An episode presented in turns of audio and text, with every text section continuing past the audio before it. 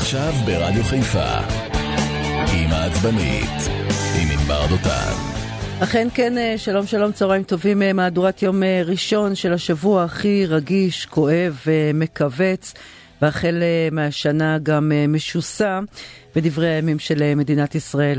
את מרבית השעה המשותפת שלנו נקדיש למשפחות השכול, מהיבטים שונים, שבטים שבטים, דעות דעות, ואני אתחיל עם הסיפור של סמל ראשון אלי איישה, לוחם יחידת דובדבן שנפל ביולי תשעים ושתיים. אלי הוא הבן של יודית וניסים, והוא היה כל מה שהורים רוצים שיהיה לילדים שלהם. יפה, חכם, רגיש, מצחיק. הוא אהב מוזיקה ואומנות, הצטיין בספורט ואהב לאהוב. כבן יחיד בין ארבע אחיות יכול היה לקבל פטור משירות קרבי, אבל זה לא החינוך שהוא קיבל.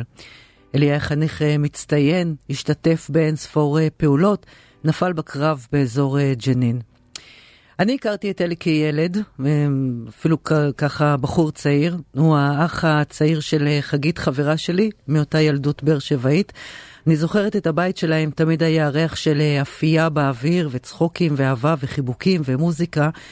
כל זה עבר ונגמר ביום בו אלי נפל. שלושים ואחת שנה עברו, מאז אותו יום אומלל, בו קברו את אלי בבית העלמין בבאר שבע, וכולנו שאלה ותהייה אחת גדולה, מה יקרה השבוע באותו בית אלמין? אלן חגית. בואי. מה רצית להגיד, בוקר טוב? כן, כן. כמעט יצא לי, אני עוד במשימות בוקר. טוב, בסדר. אז צהריים. את בבאר שבע, בחיפה כבר צהריים.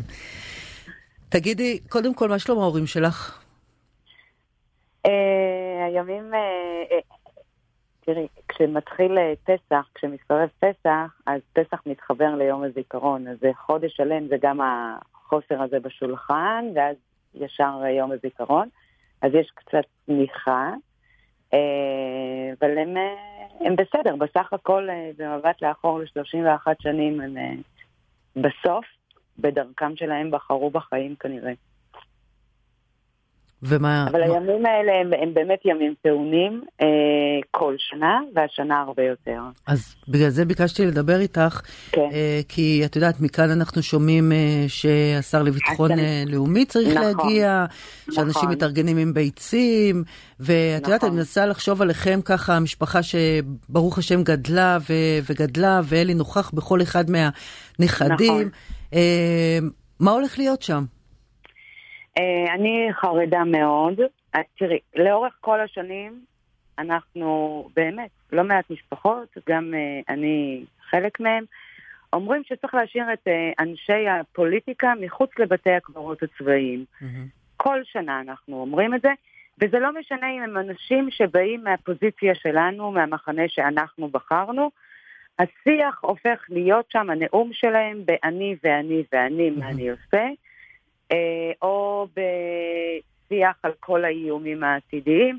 אין מקום לנאומים פוליטיים ביום הזה בתוך בתי הקברות הצבאיים, בלי קשר לעמדה הפוליטית שלנו. Okay. עכשיו, אחרי שהבנו את זה, השנה קורה פה משהו שהוא הרבה יותר קשה. הוא קשה כי האנשים שיעמדו שם, המשפחות שיעמדו שם, יהיו חלוקות. אנחנו סביב קבר אחד, משפחה אחת, מאוד חלוקים. בתוך המשפחה שלי, ארבע אחיות, ניסים, אחיינים, לכל אחד מאיתנו יש דעה פוליטית אחרת, לכל אחד מאיתנו יש אה, חלק מסכים עם הרפורמה, חלק לא מסכימים. זאת אומרת, אנחנו נעמוד שם חלוקים ממילא. ולכן כל השיח הזה השנה, ואי אפשר שהוא לא יקרה אם הם ייכנסו לשם, אה, מקשה עוד יותר. אני חושבת, אני פניתי אל רוביק ראש העיר לפני שבוע, איש שהוא קונצנזוס בעיר שלנו, נורא קיוויתי שתהיה לו את הדרך לבקש לא יעמוד שם פוליטיקאי, שהוא יעמוד שם לשאת את הדברים במקום, הוא לא יכול לעשות את זה, לא כי הוא לא רוצה, כי הוא באמת לא יכול. אני בחשש היום... למה הוא לא יכול? בגלל שזה לא הפרוטוקול או שהוא לא יכול מסיבות אחרות? לא, לא, הוא לא יכול כי משרד הביטחון מחליט מי יעמוד שם. אני חושבת שהשנה היה צריך לוותר על עניין הפוליטיקה, אבל זה כבר לא יתאפשר וזה יקרה. אני כן הייתי מצפה באמת שתהיה איזושהי בגרות של הפוליטיקאים עצמם, לא לדבר על שום דבר שהוא מעבר לעניין הכאב. לא, אבל הנה, הבנו שבן גביר כבר ביקשו ממנו עשרות אנשים לא להגיע. אני מנסה להבין. את יודעת, אני זוכרת את ניסים ויודית כילדה, ראיתי אותם לאורך השנים. אני מנסה לחשוב שבאמת אלי היה כל עולמם, עם כל הכבוד לך ולאחיותייך. נכון, והפוליטיקה שם באמת לא מעניינת אותם ביום הזה. אבל אם עומד שם הבן אדם ומתחילים לזרוק ביצים, מה הם יחשבו? זה נורא, זה נורא. זה הולך להיות נורא, וזה נורא מפחיד, זה נורא מפחיד, כי אני יודעת, אני יודעת, אנחנו מכירות את החברה הישראלית, ואנחנו שתינו מבינות, שאם צד אחד יתפרץ, יהיו שם מתלהמים נוספים, גם אם הם לא התכוונו, גם אם הם הגיעו באמת מתוך תחושה של לעמוד ולכבד את המעמד. אני לא בטוחה שכולם יצליחו לשתוק לאותו צד, ואני חרדה ממה שהולך להיות שם. אני באמת באמת חושבת, אני מצפה פה מהציבור, וזה לא משנה אם זה בני משפחות שכולות, אם זה אזרחים, לשים, את הפולי... לשים באמת את כל עניין הפוליטיקה בצד, בשעה של בית הקברות. זהו, בשעה הזאת של בית הקברות, לא להכניס אותו לשם, אבל אני לא בטוחה שזה יקרה, ואני באמת אומרת שאני מאוד מאוד בחרדה. יש לכם איזשהו קשר, זאת אומרת, למשפחות השכולות מן הסתם שנפגשים פעם בשנה, לפחות פעם אחת? כן, יש, אבל את יודעת, יש שם אנשים צעירים, יש שם המון אזרחים שמגיעים בית הקברות הצבאי, אי אפשר לתאר את מה שקורה שם. יש שם גם הרבה מאוד אנשים שהם לא מבני המשפחות השכולות. אני ראיתי התכתבויות שהן מפורסמות בפייס על התארגנויות של בני, אנשים צעירים מאוד שמגיעים, מתכוונים להגיע מחר, לעמוד שם, לשיר שירים בזמן שהוא נואם. לא מכבד, לא מכבד את המשפחות, לא מכבד את הנופלים עצמם, לא ייתכן שמחנה ייקח, וזה לא משנה איזה מחנה. אין לנו אה, יכולת לקחת אה, צד במאבק הזה ביום כזה. אנחנו גם, אני גם יותר מזה אומרת, אני לא יודעת מה אחי, זה מבט של שלושים שנה קדימה מהיום שהוא נהרג, היה מאמין בו היום. אני לא באמת יכולה לדעת אם הוא היה מתומכי הרפורמה, מתנגדי הרפורמה, אני לא יודעת אם הוא היה ימני, אם הוא היה שמאלני, איך אני יכולה לדעת במבט לאחור, מבט קדימה שלושים שנה. ולכן אני אומרת, אין מקום לזה, אבל כן, יש חרדה איומה, כי מגיע אדם אה, שהוא קצת, את יודעת, הוא, הוא גם אה, עבור חלק הוא פשיסט, הוא גזעני, ועבור חלק הוא, הוא לא שרק בצבא, ו... אני גם חושבת שאין קונצנזוס על האיש גם בתוך המחנה שלו. ולכן אני, אני לא יודעת, אני, אני בחרדה ממה שיקרה שם. אני מאוד מקווה שנופתע לטובה ושלא יהיה שום דבר שהוא סוג של מאבק, אני יודעת איך לקרוא לזה. אני מקווה שיזכרו שלאף מחנן את היכולת, כן. באמת לקחת בעלות על השכול, על הנופלים, לחשוב מה הם היו היום, טוב. ובלי קשר, אני חושבת שהגיע הזמן לעשות חשיבה מחודשת, ולסיים את סיפור הפוליטיקאים ביום הזה בתוך בתי הקברות הצבאיים. כן. להעביר את זה, או לאנשי צבא שיקחו את התפקיד הזה של לנאום שם, או לראשי הערים שהם הרבה יותר קרובים לקונצנזוס מאשר כן. פוליטיקאים. או לשלוח אותם עם דף כתוב, שכולם יקראו אותו דבר. זה מה שלי את אומרת, למה לא לעשות באמת איזשהו נאום, את יודעת, אחד, שזה מה שכולם יקראו, בלי להכניס פוליטיקה, בלי להכניס שום דבר. שום פוליטיקה, לדבר באמת על הכאב, לדבר על ערבות הדדית, לא חסר על מה לדבר ביום כזה שחשוב לדבר עליו. חגית איישה, אחות של סמל ראשון אלי איישה, זיכרונו לברכה, נפל ב-תשעים ושתיים, שלושים ואחת שנה, תשמעי. לא להאמין כמה שנים אנחנו חברות. לפחות את. תודה חגית וחיבוק לאמא ואבא. ביי. ועכשיו לאמירה מאוד מאוד ברורה שבה מהדרוזים כאן אצלנו, שלום לסגן במיל דוקטור אמיר חניפס, ראש המרכז הישראלי דרוזי. שלום, שלום רב. אתם ביום שישי כינסתם מסיבת עיתונאים, הרבה מאוד אנשים מובילים, ואתם יצאתם עם איזשהו סוג של קריאה, שורה תחתונה, אנחנו לא מוכנים לארח אף פוליטיקאי בבתי העלמין שלנו.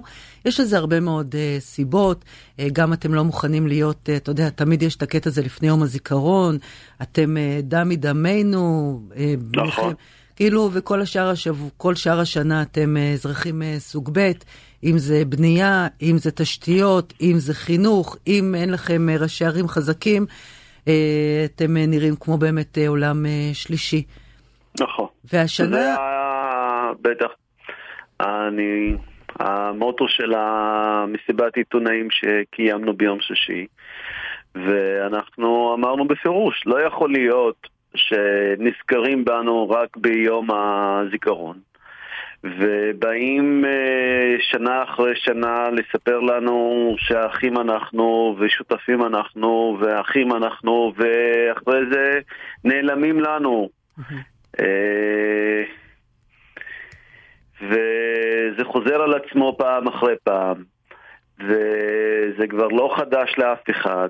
והשנה יותר מכל שנה קודמת, זה באמת הגענו למצב שאי אפשר לסבול ולהמשיך עם המצב הזה. במיוחד עם פוליטיקאים כאלה שבמהלך כל התקופה האחרונה פגעו בנו פעם אחרי פעם, mm-hmm. וידעו שכואב לנו ושלא טוב לנו ושקשה לנו במצב, ועכשיו כן באים.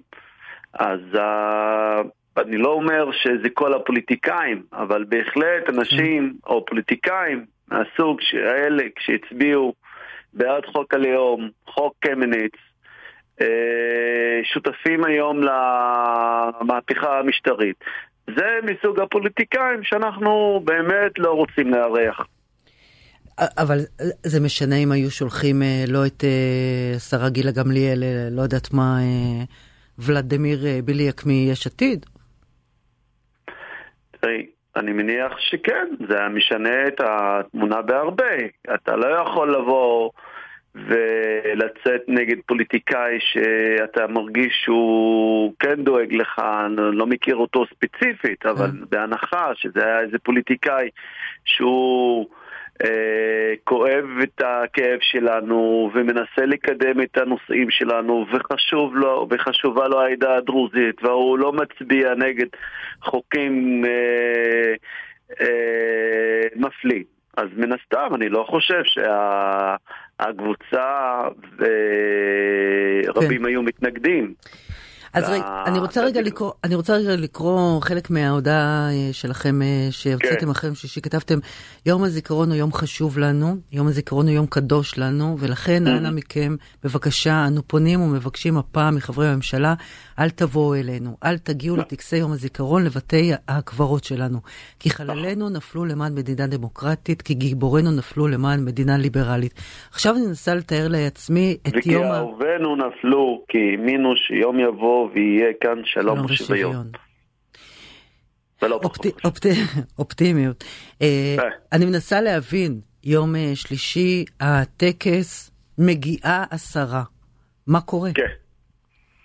אני רוצה לנצל את הבמה הזו ולקרוא לה שרה גילה גמליאל שלא לבוא לסופיה ביום שלישי. שלא תבוא. אנחנו מבקשים שלא תבוא.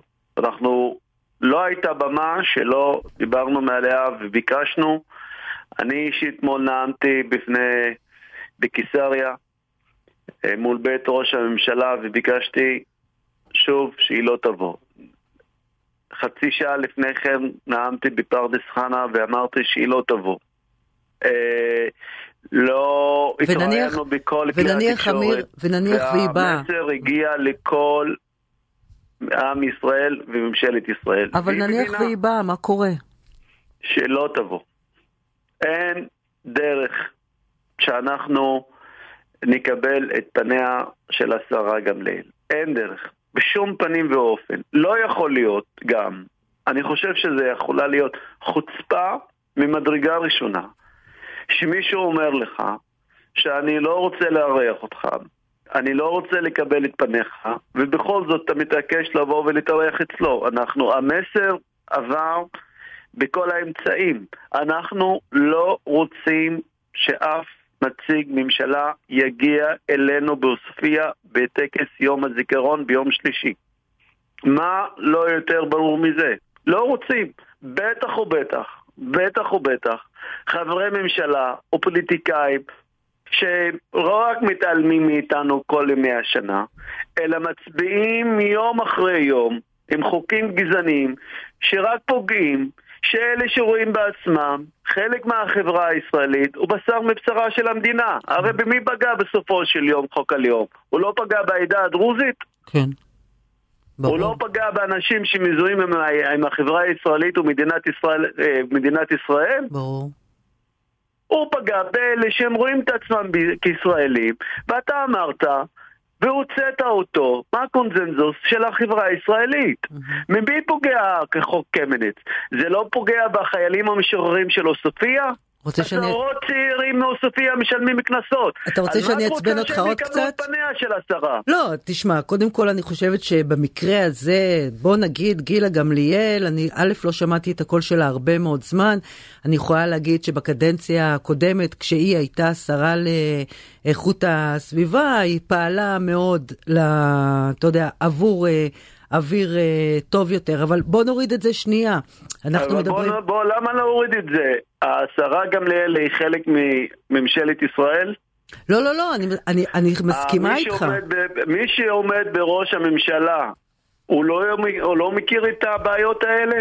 אבל זה לא מעניין אותו, אתם באים, סופרים אתכם בבחירות. אז אם הוא לא מעניין אותו, למה שיעניין אותנו ביום הזיכרון? למה... מה, יש, אני פשוט מנסה להתאפק ולא להיות מה שנקרא פוליטיקלי קורקט. למה שזה אותנו יעניין? אם זה לא מעניין אותם כל השנה, למה אותנו צריכים לעניין ביום הזיכרון? אני אשאל אותך, אבל... מה השרה באה להגיד לנו, אני דאגתי לכך, אז מה היא באה להגיד לחללים שלנו? דאגתי לכך שהמשפחות שלכם יהפכו להיות אזרחים סוג ב', אין לכם מה לדאוג, אני על זה שכל הצעירים הדרוזים מדי חודש ישלמו קנסות על זה שהם בונים באדמות שלהם? מה היא באה לספר לנו? נו, תהיי במקומה, מה, מה יש לך לספר? אל תדאגו, יש לנו ממשלה מצוינת, שיום ולילה רק עובדת בשבילכם. לא, לא, לא. אבל אני רוצה לשאול שאלה אחרת. אתה יודע, אם אני כבר הזכרת, כל השנים לא ספרו את הדרוזים, וכל השנים, אתה יודע, מרחו אתכם באחים לנשק וכו, ואז הילדים שלכם יצאו, ולא נתנו להם את השטחים שהבטיחו, וכמו שאתה אמרת, עברייני בנייה וכו. למה כל השנים לא אמרתם לממשלה לא להגיע?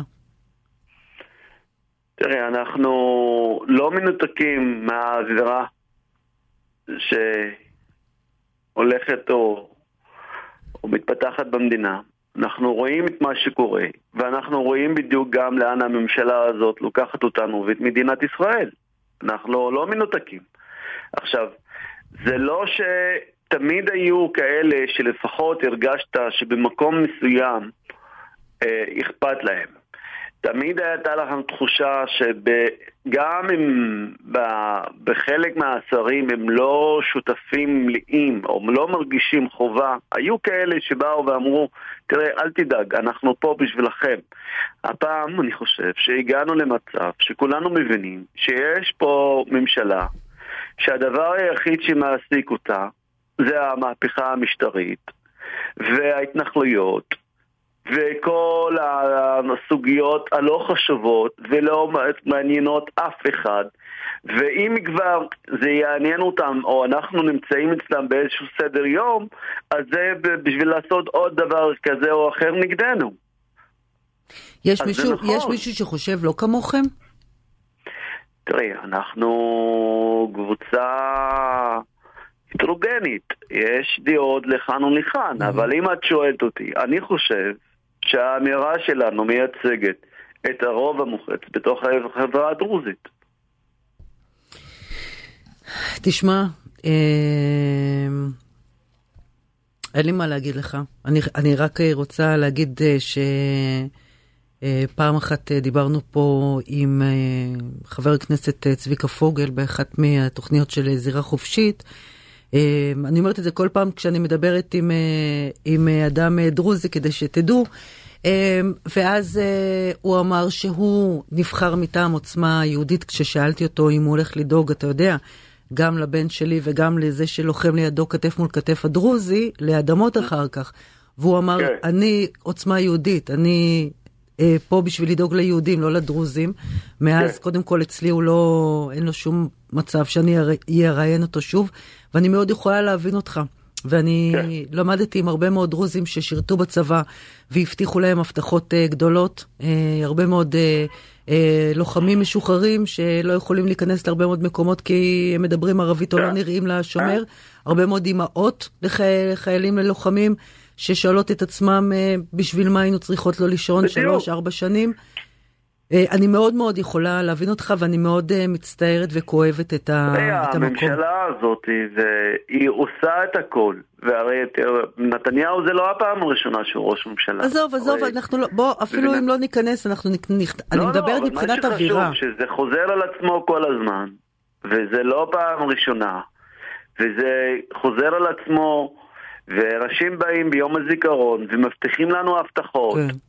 ונותנים לנו את הכדורי ההרגעה האלה בנאומים ככה חוצים, וחוצים לבבות, אבל כולנו מבינים שזה שקר אחד גדול. אנחנו לא רוצים להיות יותר במשחק הזה. יפה, בסדר גמור. לא רוצים. מבינה לחלוטין. וזה לא יכול להימשך, ואני רוצה להגיד לך גם, הם הפעילו לחצים גדולים על חלק מהמנהיגות בעידה. עם כל הכבוד, אמרנו להם, לא יעזור לכם. זה לא יחזור יותר על עצמו. אנחנו לא ניתן לשרה גילה גמליאל להגיע לאוסופיה, או להגיע לאוסופיה, ברור, היא אהלן וסהלן, אבל להשתתף בטקס יום הזיכרון. סגן במיל דוקטור אמיר חניפס, ראש המרכז הישראלי דרוזי, חיבוק גדול. ותודה רבה על הדברים. סטטוס.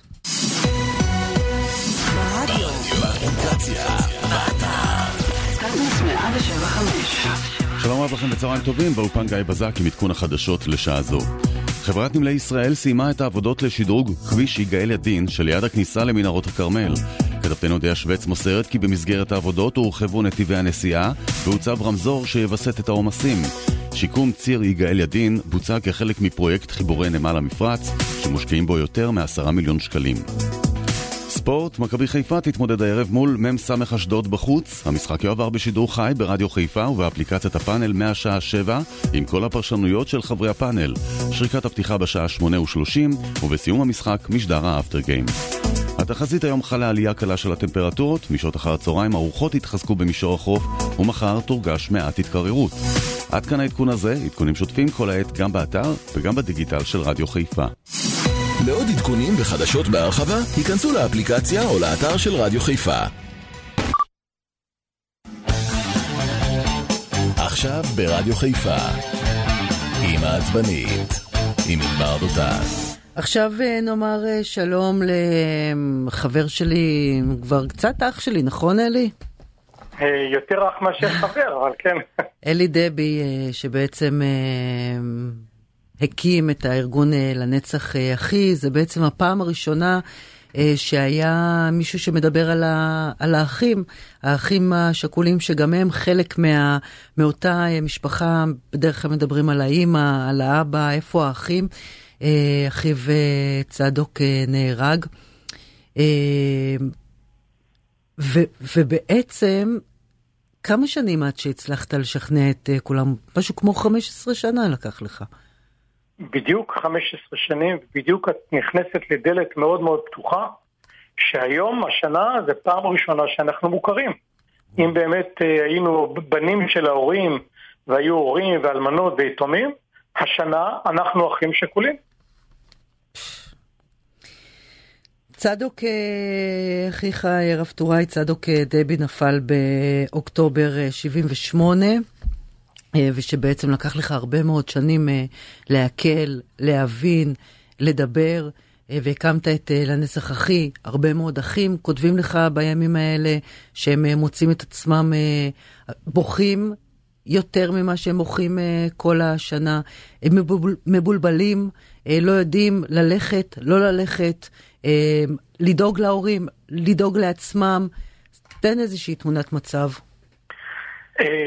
זה פעם ראשונה שאם שואלים אותי להביע דעה ממקום האישי, זה פעם ראשונה שאפילו אין לי מילים. אני בעצמי קרוע מבפנים. כי מצד אחד כואב לנו כל השנה.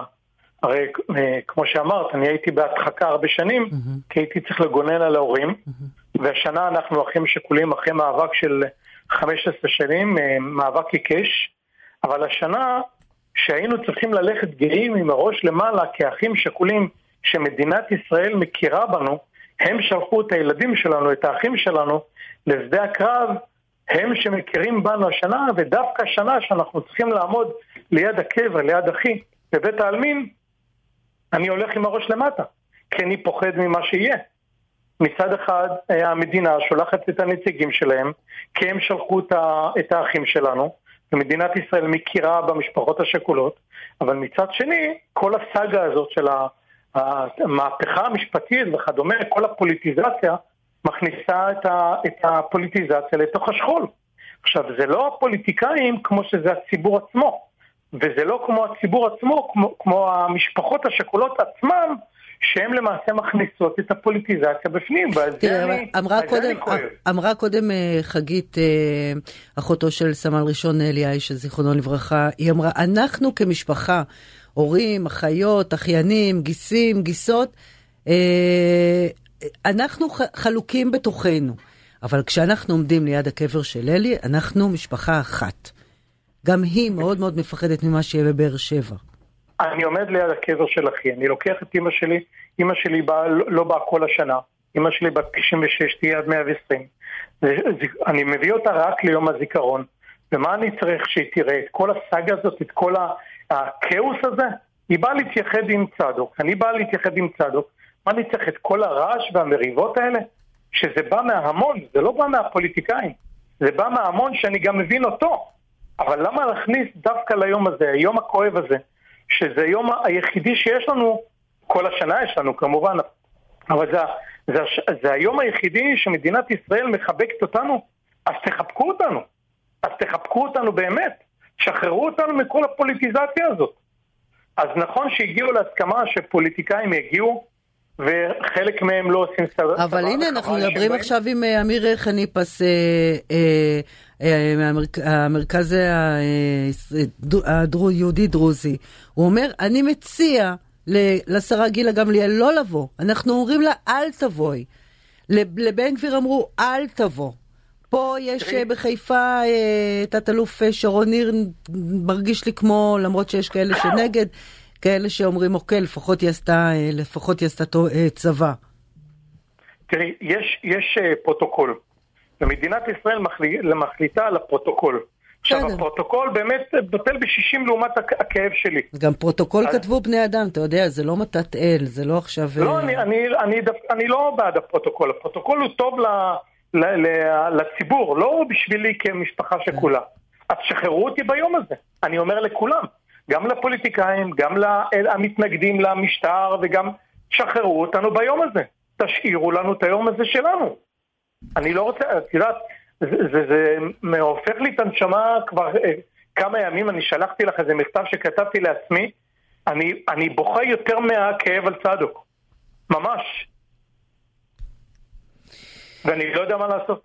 שואלים אותי, ומתייעצים, אין לי מה להגיד להם. הכאב שלי גם בצד הזה וגם בצד הזה, אז יש אמירה, תעשו מה שאתם רוצים, אבל לא עם הכאוס הזה. אל תעשו פרובוקציה. אתם רוצים לסגור את האוזניים, אתם רוצים להסתובב, אתם תעשו מה שאתם רוצים. בלי פרובוקציה. אני רוצה לעמוד שם בשקט עם אמא שלי, להתייחד עם צדוק. שחררו אותנו מזה. אלי דבי, לנצח אחי, אח של רב טוראי צדוק דבי, שנפל באוקטובר שבעים ושמונה, יור ועדת שיקון ורווחה גם בארגון יד לבנים, וחבר שבו באמת כמו אח, הרבה מאוד שנים ליווינו את, את אליעד, שבאמת האחים השכולים זכו להכרה המאוד מאוד נדרשת. אלי, חיבוק גדול ותודה שדיברת איתנו. תודה, תודה לכולם. בבקשה. לא פעם אנחנו מדברים כאן עם לוחמים, לוחמים ממלחמות ישראל השונות, שמלווים סיורים, סיורים של תלמידים, הורים שכולים, מטיבי לכת, אנשים שבאמת רוצים לדעת מה היה אז בקרבות, הם עושים את זה באתרי המורשת השונים.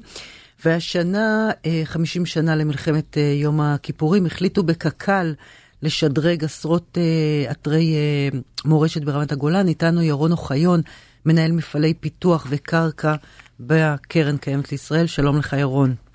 תורן, תורן. מניחה שזה מאוד אה, מרגש את אותם אנשים, אה, אתה יודע, אנחנו מדברים פה עם קהלני, עוזי דיין, הרבה מאוד לוחמים אה, אמיצים אה, מפעם.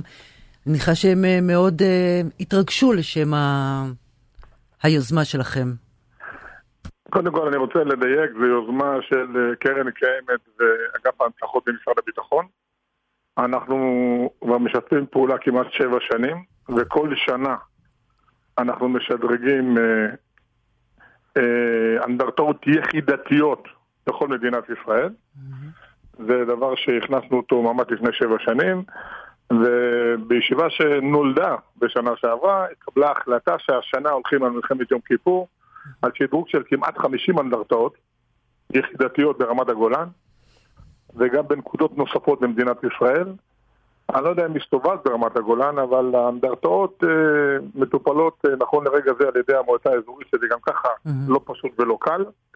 השיתוף הפעולה מעבר למשרד הביטחון הוא נרתמה לצורך העניין גם מועצה אזורית גולן, ושלושת הגורמים הרימו את הכפפה, שמי שמתקצב את זה אנחנו במשרד הביטחון, ולקחנו לזה פורמט עם קריטריונים מאוד מאוד ברורים, ונכנסנו לעבודה ממש בימים האחרונים, ואני מקווה מאוד שאנחנו נגיע לסיטואציה שבקיץ הזה, זאת אומרת לקראת אוקטובר עשרים ושלוש, זה חמישים שנה ליום כיפור, אנחנו נביא סדר גודל של חמישים אנדרטאות יחידתיות, מהמצב שנמצאים בו היום עם בעיות בטיחותיות, mm-hmm. נגישות, שילוט, הסביעה, הסביעה, עשינו גם תוכנית עבודה מאוד ברורה, mm-hmm. שתהיה לזה גם אחידות בלא מעט טעמים, במקום למשל שיהיה דגל מתנוסס וכל פעם נקרא ברוח, יהיה דגל מקונסטרוקציה של מתכת באופן קבוע, ואז כל מי שיעבור ברמת הגולן, ובוודאי ובוודאי המשפחות, ירגישו שיש פה זה שינוי דרמטי,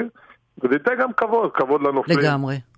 כבוד למשפחות, לגמרי. כבוד לדגל, כי אתה יודע, אנחנו עושים הרבה עבודה בכל רחבי מדינת ישראל, בהנצחות, ואני תמיד אומר תעשה קצת ואיכותי ולא הרבה ופחות איכותי, כי בסוף זה לא חוכמה ההקמה של האנדרטה, כל החוכמה היא התחזוקה השנתית והיומיומית, שבמקרה זה ברמת הגולן נופלת אך ורק על מועצה אזורית גולן בעזרה כלכלית של משרד הביטחון. אני חייבת uh, להגיד שבאמת האגף להנצחה במשרד הביטחון, אנחנו פנינו לא פעם uh, בקשר לאנדרטה כזו או אחרת באזור שלנו, דרך אגב. שוב, uh, אתה יודע, הסביעה וה, והדגל ש, שנקרא, ותמיד, uh, ותמיד הם אומרים, נכון, זה אנחנו יחד עם המועצה המקומית, ותמיד המועצה המקומית איכשהו ככה מתארגנת על עצמה. אני מניחה שאתה לא יכול לעשות את, את הכל וגם לדאוג לזה, ואני חושבת שמה שאמרת על, על הדגל זה כל כך נכון וכל כך מכובד, שלא יצא מצב שלא מגיעים, אתה יודע, פתאום משפחה מגיעה, לא יודעת מה, במאי, מגיעה ב, ב, באמצע הקיץ. הם לא צריכים לראות את, ה, את הדגל הקרוע ואת, ה, ואת ההסביעה. אז המון תודה, מה אני אגיד לך?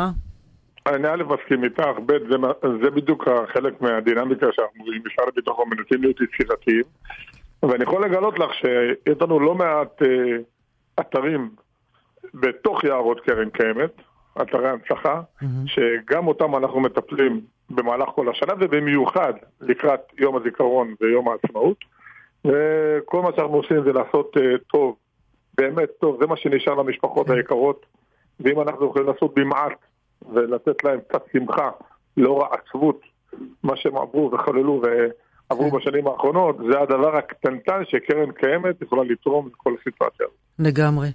ודרך אגב, אתה יודע, גם זו הזדמנות נהדרת, בטח לקראת הקיץ, לומר בכלל תודה על כל מה שהקרן הקיימת לישראל עושה, להרבה מאוד משפחות של מטיילים, שכך עוד הולכים לטבע ומנצלים את ההזדמנות כך לגדל את הילדים כמו שאנחנו ככה גידלנו. ירון אוחיון, מנהל מפעלי פיתוח וקרקע בקרן הקיימת לישראל, המון תודה, ושנדע ימים טובים ופשוטים, אמן. תודה לכם. יפה. ועכשיו שלום למנדי רבינוביץ' שמנהל ריאלי בית בירם. שלום ענבר, צהריים טובים. טוב, אנחנו מדברים בנושא קצת שונה, למרות שאי אפשר לנתק את מה שקורה פה מה, ממה שקורה גם בריאלי. התלמידים שלכם, בגלל השביתה של שרן ארז הכריז, אתם החלטתם שרן ארז אסר על, על המורים לתת ציונים לתלמידים. אתם אמרתם, אוקיי, אנחנו ננסה למצוא דרך חילופית. מה מצאתם? אנחנו חיפשנו ביחד עם הילדים דרך שבה גם נכבד את מורנו השופטים, וגם הילדים יקבלו איזושהי אינדיקציה מה קורה איתם.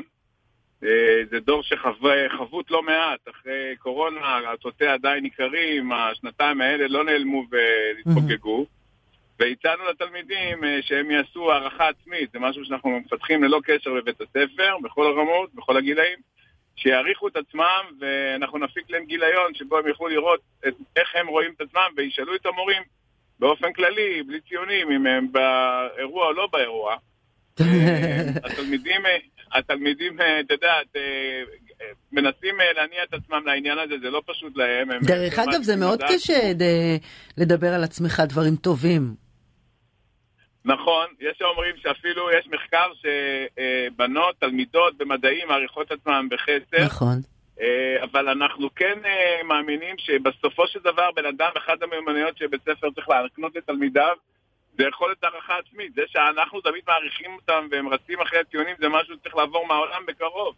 ילדים צריכים לדעת, תלמידים צריכים לדעת, להעריך את הזמן. ואגב, שהם עושים את זה, הם די פוגעים די מדויק. הם יודעים טוב מאוד מה מצבם. רגע, אתה רוצה להגיד לי שהריאלי יכול להיות יהיה המקום הראשון במדינת ישראל שבאמת יצליח להתגבר על המרוץ למאיות או לחמש יחיד? לא, זה לא קשור אחד לשני, חמש יחידות. אני חושב שזה לא קשר, זה לא סודר אחד לשני. קודם כל, הריאלי כבר עושה את זה בגילאים הנמוכים יותר. ילדים מעריכים את עצמם, וזה דרמה מאוד יפה ופדגוגית שקורית אצלנו, שאתה מגיע לאזור הבגרויות, שם האזור קשוח יותר. אנחנו רוצים גם כאן להגיע, ואני בכלל חושב שיגיע היום בקרוב, ואני מקווה שזה יקרה אצלנו בריאלי ראשון, שבו אנחנו נצמצם את המבחנים, עתירי הסיכון, שבעיקר מייצרים לחץ נוראי על הילדים, וגורמים להם לתעוקות נפשיות ורגשיות, וניתן להם אפשרות להעריך את עצמם, מה שאנחנו מכנים הערכה כלמידה. בין היתר אתה לומד איך להעריך את עצמך, שזו תכונה חשובה מאוד, אבל אני רוצה להגיד לך, הדבר היותר מדאיג היום, הציונים לא, לא הכי חשובים כידוע, ציונים זה לא הכל, הסיפור המרכזי זה שהציונים מאפשרים לנו אינדיקציה מה המצב הפנימי הרגשי של התלמידים. כשאתה רואה ילד נוחת בנוכחות שלו בבית הספר או בציונים, זה נותן לך אינדיקציה אם הוא מחזיק את עצמו או לא, ואנחנו מרגישים, זה נכון אגב לכל ילדי ישראל, שהילדים כרגע הם בסוג של הפקרות. קודם כל, בהתחלה הם היו באיזה שנתיים הפקרות עם הקורונה, חזרו רק למסלול, ושוב המערכות מתפרקות להם, ושוב הם ציונים, אנחנו לא יודעים מה קורה איתם, ולא יודעים אם ילד קרה לו משהו בחיים, ופתאום רואים את הביטוי מהר בציונים שלו, ואז אנחנו יכולים לאבד ילדים, יכולים לאבד ילדים שיחיו באיזשהו אה, כאוס כזה, בהפקר, בהפקר ובאוויר. וזה מאוד מטריד אותנו, במיוחד בהיבט הטיפולי והרגשי, ככזו אני מאמין שהוא הדבר המרכזי שבית הספר צריך לעשות, ללא קשר ללימודים. טוב, אתה רוצה להגיד... זה מטריד מאוד.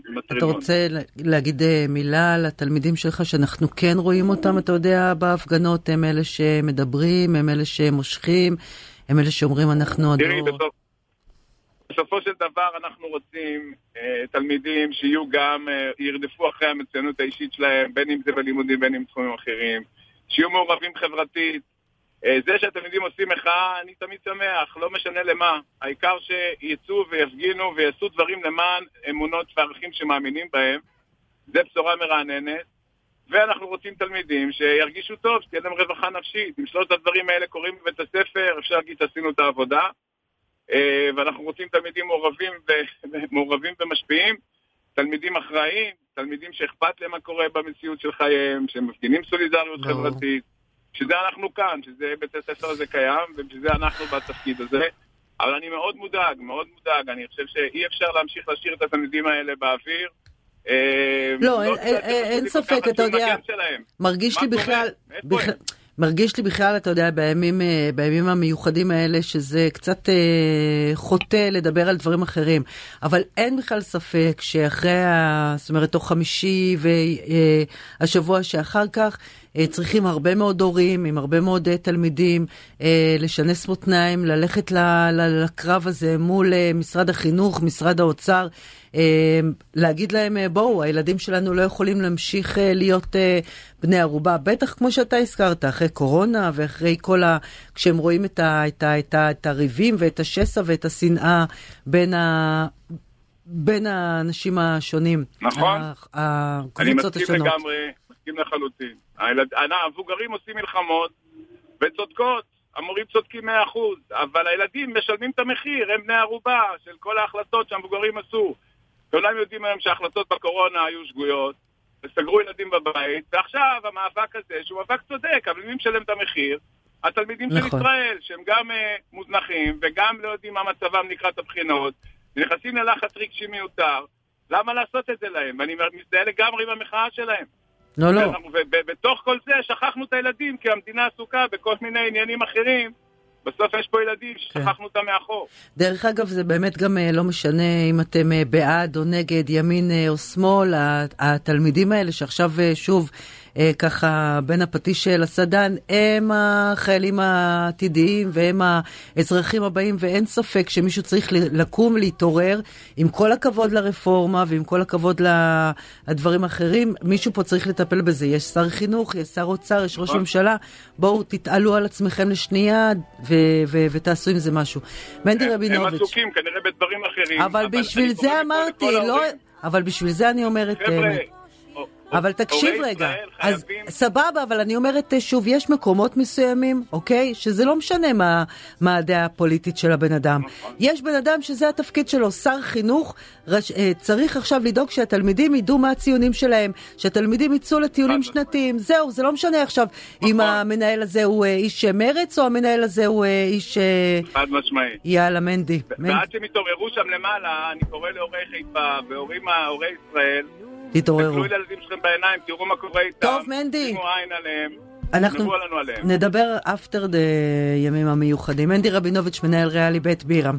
תודה רבה לך. תודה רבה. ואני רק רוצה להזמין אתכם למחר אלינו כאן לאמא עצבנית. בדרך כלל, אתם יודעים, אין לי מושג מה יקרה ביום של המחרת, אבל מחר אנחנו מארחים שני אנשים שאיבדו חברים בקרב. אנשים מאוד uh, חשובים, אנשים שחיים את, ה... את החברים האלה שנהרגו מולם ביום יום. זה יהיה המעט שאנחנו יכולים לעשות, לתת להם ולחברים את הכבוד. אז תהיו איתנו מחר באחת. תודה רבה אור מאיר, תודה רבה דוקטור ובר. ניפגש uh, כאמור מחר באחת. יאללה ביי. אמא עצבנית.